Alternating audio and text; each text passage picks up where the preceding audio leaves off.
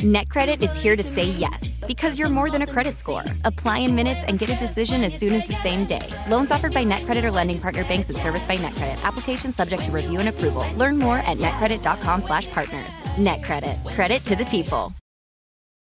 Ready for a new and exciting career challenge? At DHL Supply Chain, you're part of a team committed to creating innovative solutions for some of the biggest brands in the world. We're recognized as a best place to work, where people are valued, supported, and respected. DHL Supply Chain is hiring for a wide range of salaried operational and functional roles. Previous experience in logistics is welcome, but not required. All opportunities, no boundaries. DHL Supply Chain. Apply today at joindhl.com. Reggie Brown stood at the counter of the motor vehicles department, sifting through the limited paperwork he had on the red Volkswagen he'd just fixed up. The car appeared on the lot of his junkyard a few weeks prior, with the windows smashed out and some other damage that looked relatively fresh. A handwritten note left on the vehicle read Dear Reggie, this hunk of junk is yours if you want it. Don't run too good, but okay for parts. I am leaving Vermont and don't need it no longer. Signed, R. Peterson.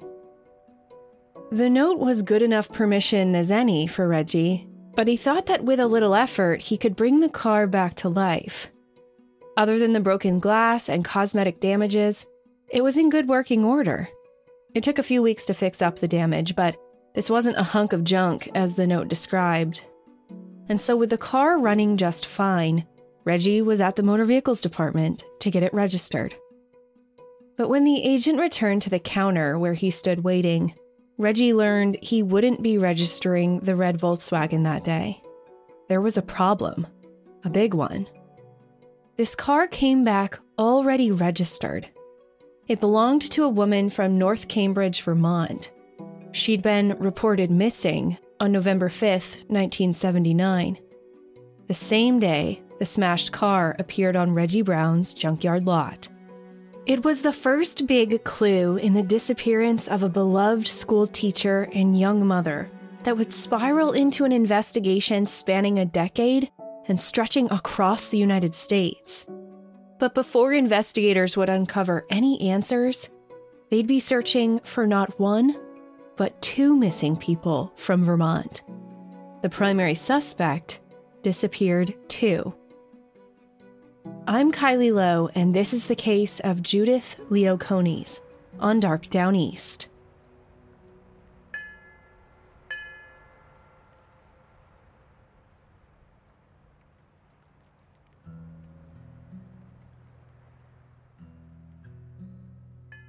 It was Monday morning, November 5th, 1979, and Judith Leo-Coneys had a lot to do.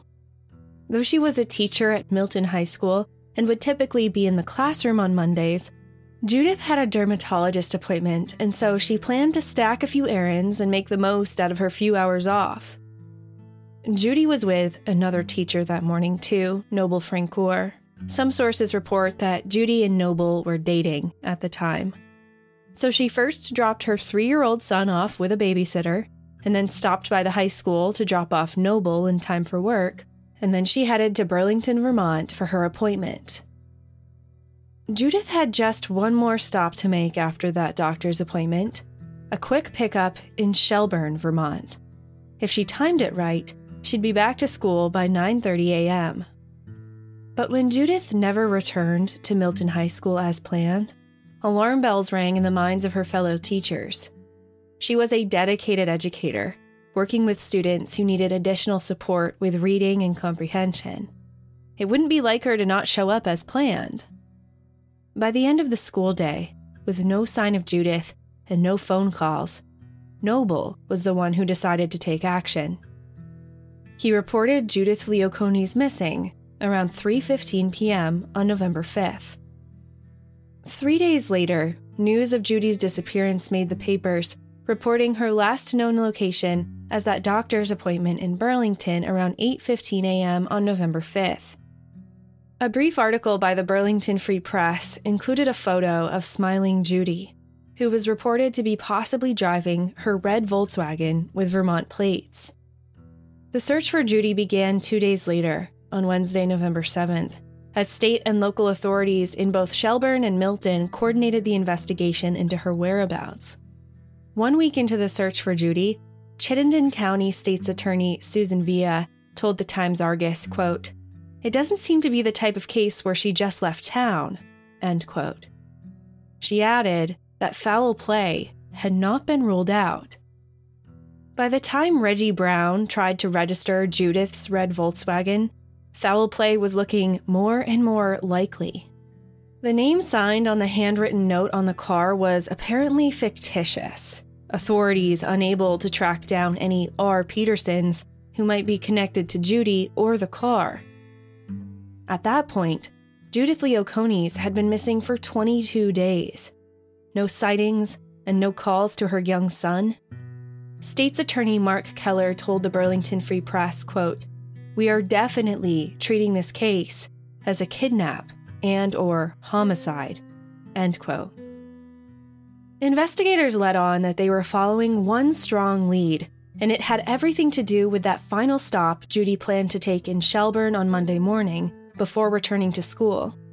Noble had filled them in on her plan. The last quick errand Judy had to run that morning wasn't a pleasant one. She and her ex boyfriend had recently ended their relationship, but a few of her things were still lingering at his house, a small cabin he'd built himself in Shelburne. Judy was going to swing by his place that morning because she knew he wouldn't be home. He was a teacher too, so it would be an easy in and out, just grab her stuff and leave without incident. Whether she ever made it to his house before disappearing was unclear. And so Police knew it was time to talk to Judy's ex boyfriend, Francis Malinowski. Francis Malinowski, often called Frank, was the assistant director of special education for the Burlington school system. Judy and Frank had that in common, both working in special education, and when they met, they were both single. Judy was divorced with a young son while Frank's wife and mother of his two children died by suicide several years earlier. Judy and Frank dated for a few months. However, the relationship was strained. The reality of just how strained their relationship was wouldn't be revealed for several more months. Investigators spoke to Frank for the first time on the day Judy was reported missing, having learned about her intentions to stop by his house from Noble, her passenger that day. Frank wasn't considered a suspect during that first conversation, just a routine part of an investigation, chatting with the individuals who may have been among the last to see Judy. Frank didn't have much to say to the police. He told them he didn't see Judy on the morning of November 5th and that he spent the day out shooting birds and out walking around. He said he was under a lot of pressure that day and couldn't recount his specific movements. Frank told police he went for a walk in the woods, and the next thing he knew, he was in Burlington. He may not have been a suspect during that first conversation, but investigators kept running into clues and inconsistencies in his story that pointed at Frank Malinowski and his suspected involvement, or at least knowledge, of Judith Leo-Coneys' disappearance. As it turned out, Frank wasn't actually in school like he was supposed to be on the morning of Judy's disappearance. He didn't call in sick, and it wasn't a planned absence. He just didn't show up. The Times Argus reported that his children said he got home late that night of November 5th, and they were worried about him. When police caught up to Frank to speak with him later that night, he was wearing a torn down feather jacket. Police would later find feathers in Judy's abandoned car and the connections got more compelling. Judy's red Volkswagen was found on Reggie Brown's junkyard lot. Frank had previously tutored Reggie's son when he taught at Northfield High School in the mid 70s, so Frank would have known that Reggie took in junk cars and parted them out. So, was Frank behind the handwritten note left on Judy's car? State and local authorities questioned Frank a second time after Judy's car was recovered from the junkyard.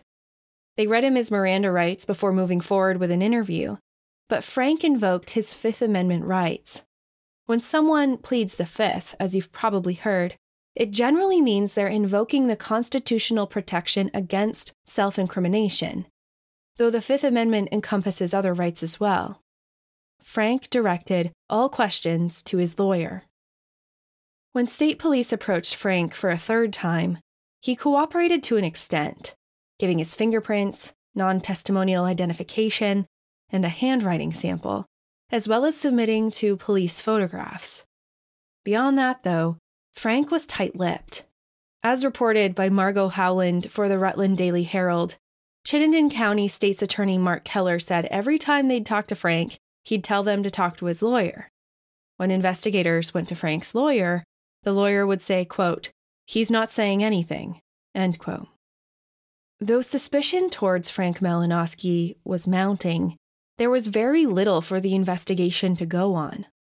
Police still hadn't located Judith, and her smashed up car dropped at a junkyard was the only sign of her left behind. Foul play was assumed, but with no body, there was no case, not against Frank or anyone else. Frank's friends and colleagues later commented on his character, saying that the speculation that he might be involved in Judy's disappearance was, quote, unbelievable. They told the Times Argus that Frank had been a remarkable father and an able and talented teacher. One friend interviewed by the paper said Frank had been depressed lately, but they didn't elaborate on what that meant. Nearly a month after Judith Leo-Coneys disappeared, investigators still lacked the physical or testimonial evidence to confirm or rule out any working theories they had. But things were about to get a lot more complex when on November 30th, 1979, Frank Malinowski didn't show up for work. It seemed the presumed suspect in Judith Oconee's disappearance had disappeared too.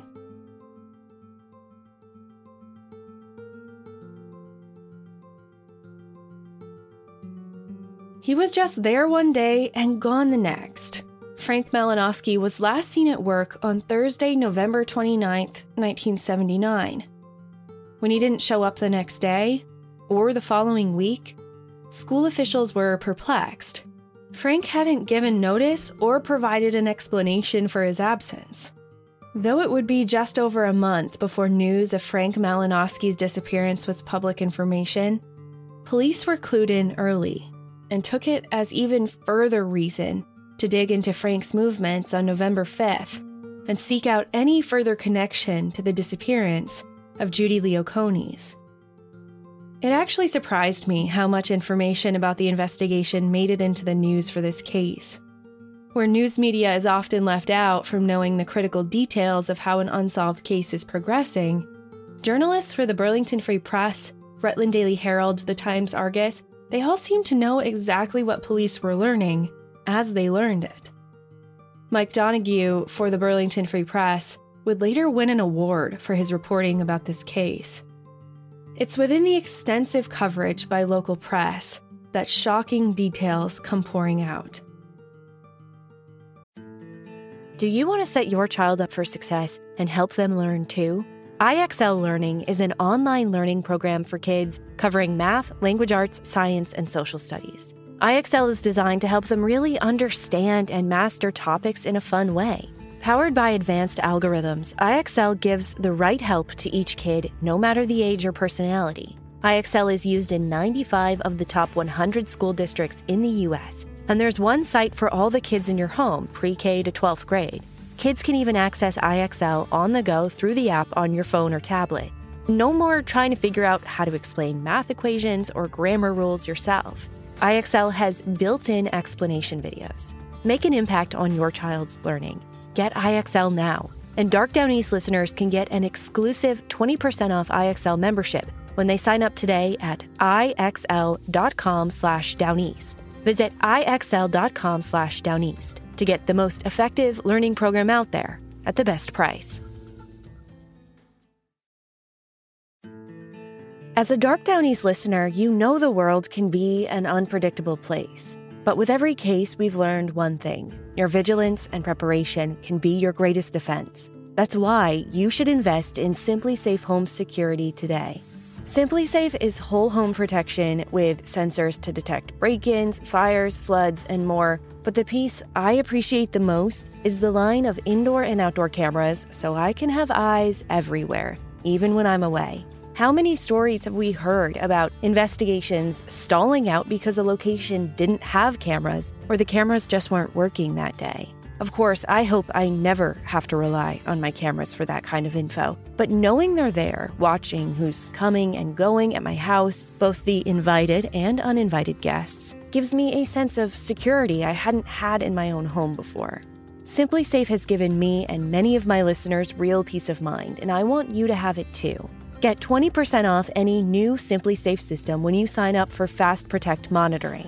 Just visit simplisafe.com/downeast. That's simplisafe.com slash downeast. There's no safe like SimpliSafe.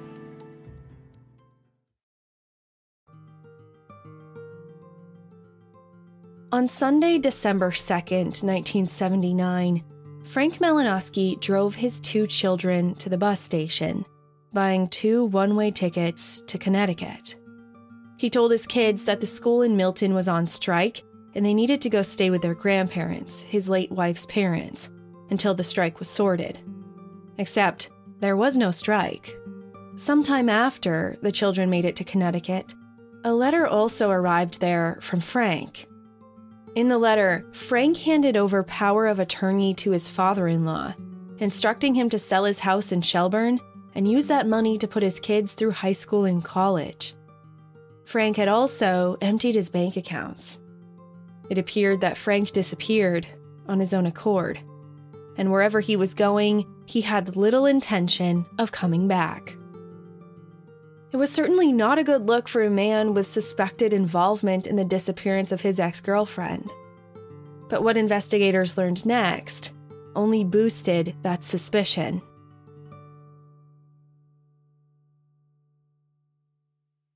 On the evening of November 5th, 1979, Mary Drown was working her hours with Northfield Taxi Service when she was dispatched to a phone booth on Vermont Route 1A. It was about 7:15 p.m. when her passenger climbed into the cab. The man had requested a pickup at that phone booth in Roxbury, Vermont, with a drop-off in Montpelier, nearly a half hour away. Because it was going to be a longer trip, the cab company had made the man verify his identity before sending a car, just in case it was a prank. He said his name was Frank Malinowski. According to Mike Donoghue's reporting for the Free Press, Frank was quiet during the car ride, except for the moments when Mary's cab kept stalling out. Frank advised her on how to keep it running. At one point during the drive, a deer jumped right out in front of the car. Mary swerved to avoid it and kept on going, but her passenger kept quiet during the brief incident. Frank didn't give a clear drop off address for Montpelier. Once in the area, he just asked to be let out of the car. From there, Frank actually called another cab, this time from Central Cab of Barre, Vermont. Driver Stephen Sundberg picked him up. Frank told Stephen he was heading to Burlington, another 40 minutes away. He seemed to be a bit chattier during this part of the drive, making small talk about deer hunting season and the weather. And when they finally made it to Burlington, Frank was again indecisive about his drop off spot, finally signaling to the Gaines department store on Williston Road, telling Stephen he could let him off across the street. His ultimate destination on November 5th, 1979, seemed to be the Medical Center Hospital, about a half mile away from where the cab dropped him off in South Burlington, Vermont. Frank's young teenage daughter had recently been diagnosed with diabetes, and she was hospitalized at the time. At 9:15 p.m., Francis Malinowski was reportedly at his daughter's bedside. Frank previously told officials that he spent the day of November 5th out shooting birds and walking around the woods. So then, why was he an hour away from his home at 7:15 that evening without a vehicle? He was in Roxbury. That's the same town where Reggie Brown had his junkyard. The same place Judith Leo-Coneys' car was discovered with smashed out windows and a strange handwritten note on the dash. You're going to notice a frustrating trend throughout this case. Despite the mounting suspicion and circumstantial evidence falling into place and pointing squarely at Francis Malinowski for the disappearance and presumed death of Judith Leo-Coneys, there was tremendous reluctance to issue a warrant for Frank's arrest. Again, without a body, there was still no crime, and therefore no arrest. At the time, Vermont had no precedent for arresting a suspect and prosecuting a murder case without a body. It would be a case built on the foundation of suspicion only, something his defense team could knock down like a house of cards. Besides, authorities hadn't even labeled it a murder yet. It was still a disappearance. And so the investigation continued, while also trying to track down the now missing Frank Malinowski. With the circumstances around Judy's disappearance indicating foul play, investigators also wanted to revisit the investigation into the death of Frank's first wife, Patricia. 22 year old Patricia Malinowski died by apparent suicide in 1974. She was found in her car with one or two notes sitting on the passenger seat and a bullet from a 22 caliber firearm in the right side of her head. Her car was parked off the side of the Falls Bridge Road in Williamstown, Vermont, facing towards South Southbury. A source close to Patricia, her employer at the time, said the spot had sentimental value for her, but he didn't explain why. The employer would ultimately be the one to identify Patricia Malinowski's body after she was found because her husband, Frank, could not be located at the time. The case was closed as death by suicide in 1974, but certain details stuck out during the second review.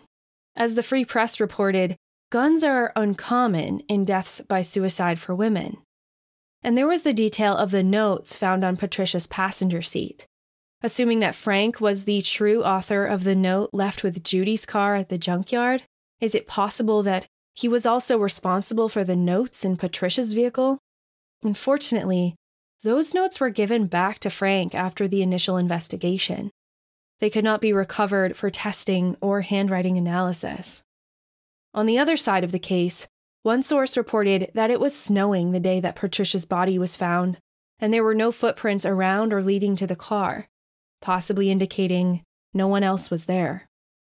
As the state reviewed the details of Patricia Malinowski's death, new details emerged about the relationship between Frank and Judy, there were warning signs of the clearest kind.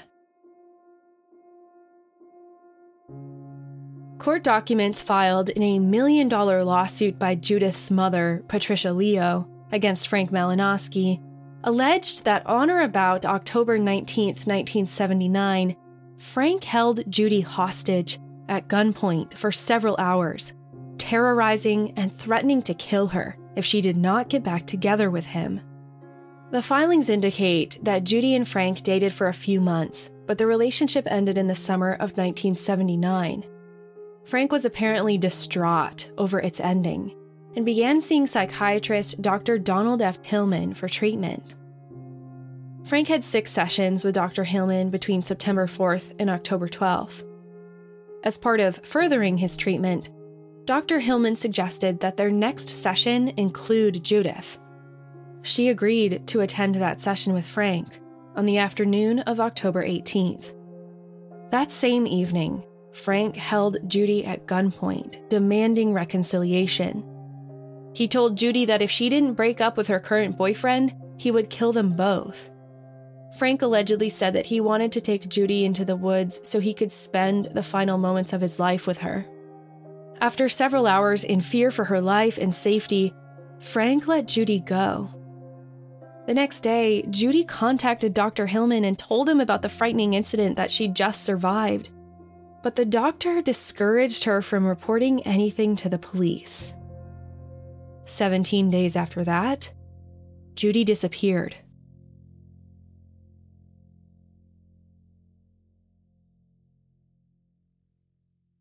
The suit against Francis Malinowski sought compensatory and punitive damages for the intentional, willful, and torturous conduct towards Judith Leo-Coneys' person and property, the wrongful taking and damaging of her car, and causing loss of care and support of Judith's young son.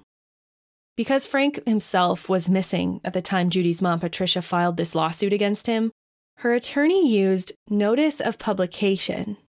This same method of service was actually used to serve Justin DiPietro, the father of Ayla Reynolds, in the wrongful death lawsuit filed by Ayla's mother, Trista Reynolds. What it means is that Patricia Leo and her attorney published the summons and order for publication in the Burlington Free Press three times, once per consecutive week, in April 1980. The defendant, Frank Malinowski, had 41 days from the first publication to respond to the order. If he didn't respond, judgment by default would be taken against him. Frank Malinowski did not reappear or respond to the suit within those 41 days, and the judgment was decided several months later after Frank's house was eventually sold. Patricia collected $15,000 on behalf of Judy's son. But regardless of that outcome, the court filing brought to light something even more crucial to the case the very real and present danger that Judith Leo-Coneys faced at the hands of Frank Malinowski. Still, authorities were unable or unwilling to name him a formal suspect and issue a warrant for his arrest. And without that, Vermont State Police told the Times Argus that they couldn't put out a bulletin saying he was a suspect, which would have been more impactful across state lines than the notice about a missing person who was wanted for questioning. Speculation swirled. Was Frank alive somewhere? Was he holding Judy captive?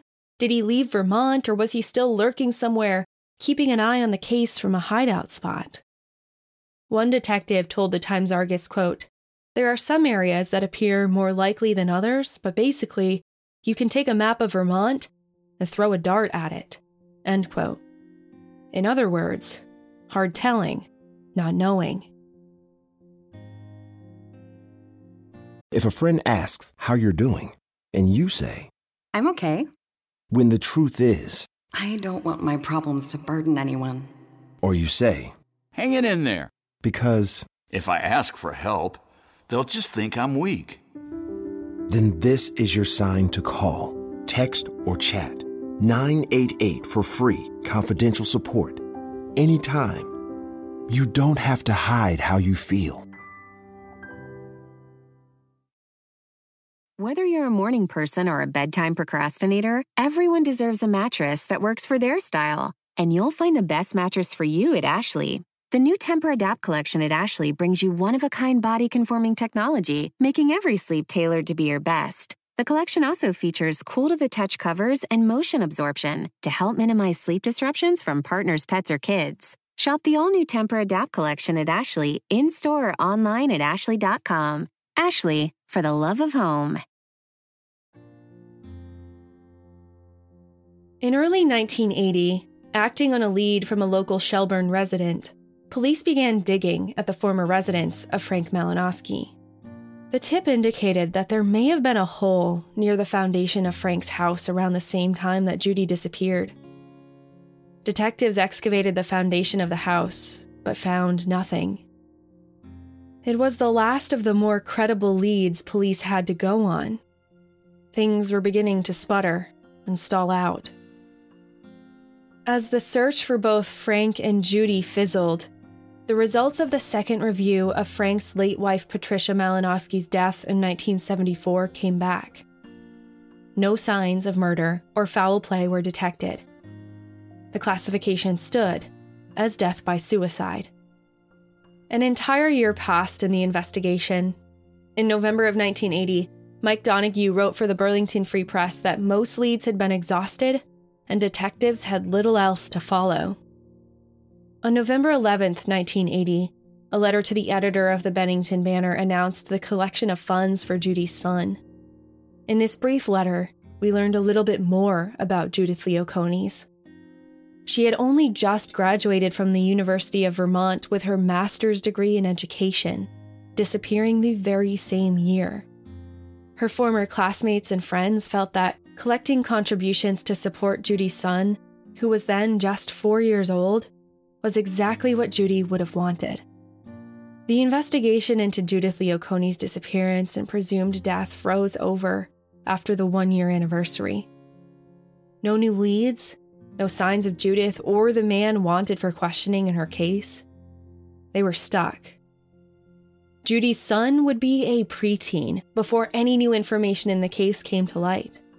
It took a new detective assigned to the case, one with tenacity and dedication, to finally move the investigation forward. State Police Detective Sergeant Leo P. Blaze was assigned to Judy's case in 1986. Blaze had a hefty task in front of him an extensive and complete review of the Judith Leo-Coneys file to determine any angles not yet pursued, any clues not fully explored, and any indication that their primary person of interest, Frank Malinowski, was in fact the person responsible for Judy's disappearance and presumed death. And Detective Sergeant Blaze had to find Frank, too. A man who had somehow evaded detection and discovery for nearly seven years already. A hefty task, indeed. But Blaze seemed to be the right guy for the gig. He said the case had always bothered him, telling the Burlington Free Press, quote, It angered the hell out of me. Blaze developed a relationship with Judy's family, especially her mother Patricia, saying, I dealt with the family and they were hurt. They just wanted answers. End quote. Not long into his review of the case, it became personal for the detective, who had a 20 year old daughter of his own. Quote, If it was my daughter, I would do all I can. End quote. Tenacious as he was, Detective Sergeant Leo Blaze faced the ultimate gatekeeper.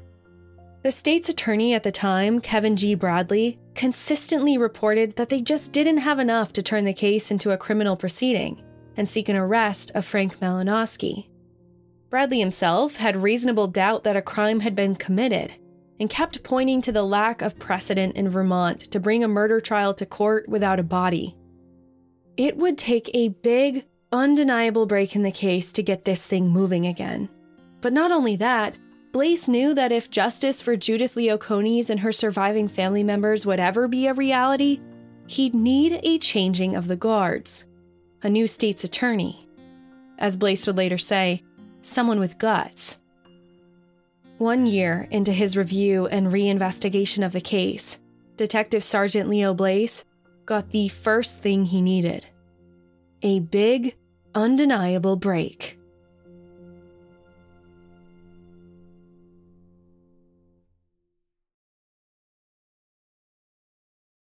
It was standard procedure when searching for a missing person or a person on the lam. Running their name through different databases, seeing if they pop up in some distant town, applying for a social security card or a driver's license or some other official document that's hard to obtain without a real name and proof of your identity. Of course, other detectives searching for Frank Malinowski had done the same thing in the past, but with no success. Frank wanted to disappear, and whether he was still alive or long since dead, he did a good job concealing his tracks. Every time Detective Sergeant Blaze entered the name Francis Malinowski, he was disappointed with the same result. No hits, no Frank. Another day without answers for Judy. Until one morning in late 1986, he typed in the name he'd memorized in the last year Frank Malinowski Enter. And there it was a hit. Nearly 2,400 miles away from his small town in Vermont, Frank Malinowski reappeared. He was very much alive and no longer off the grid. Finally, a break in the case of Judith Coneys and the disappearance of the prime suspect in her presumed death. With the assignment of a new detective, the long stagnant investigation was reignited. Now, all they needed was to track Francis Malinowski down. It would take several more years, a new state's attorney willing to act despite the lack of precedent, and a mother who never let anyone off the hook in their pursuit of answers for her daughter. In the next episode of Dark Downeast, who the heck is Michael Bryant? And the biggest, most critical question of them all where is Judith Leo-Coneys?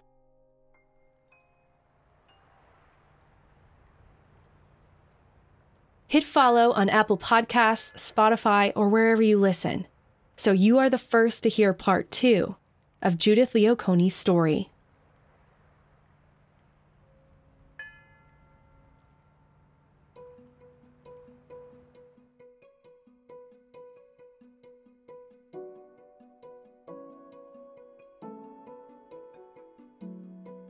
Thank you for listening to Dark Downeast. Sources for this episode include reporting by Mike Donoghue for the Burlington Free Press, Margot Howland and Elizabeth Slater for the Rutland Daily Herald, staff reporters at the Times Argus, and more. All sources are listed and linked at darkdowneast.com, so you can do some more digging of your own. This week for Missing New England, I want to bring your attention to the case of Sean Brian Hawley. According to the NamUs listing for his case, 25 year old Sean Hawley was last seen on the afternoon of May 9th, 2015, in a black inflatable kayak by a witness in the area of Oakledge Park in Burlington, Vermont. It is believed that during the next couple of days, Sean may have been on Stave Island, located in South Hero, Vermont. Sean has not made contact with family or friends since, and though foul play is not suspected at this time, there are concerns for Sean's well being. Anyone with information is asked to contact the Colchester Police Department at 802 264 5556. Thank you for supporting this show and allowing me to do what I do. I'm honored to use this platform for the families and friends who have lost their loved ones, and for those who are still searching for answers in cold missing persons and homicide cases. I'm not about to let those names or their stories get lost with time.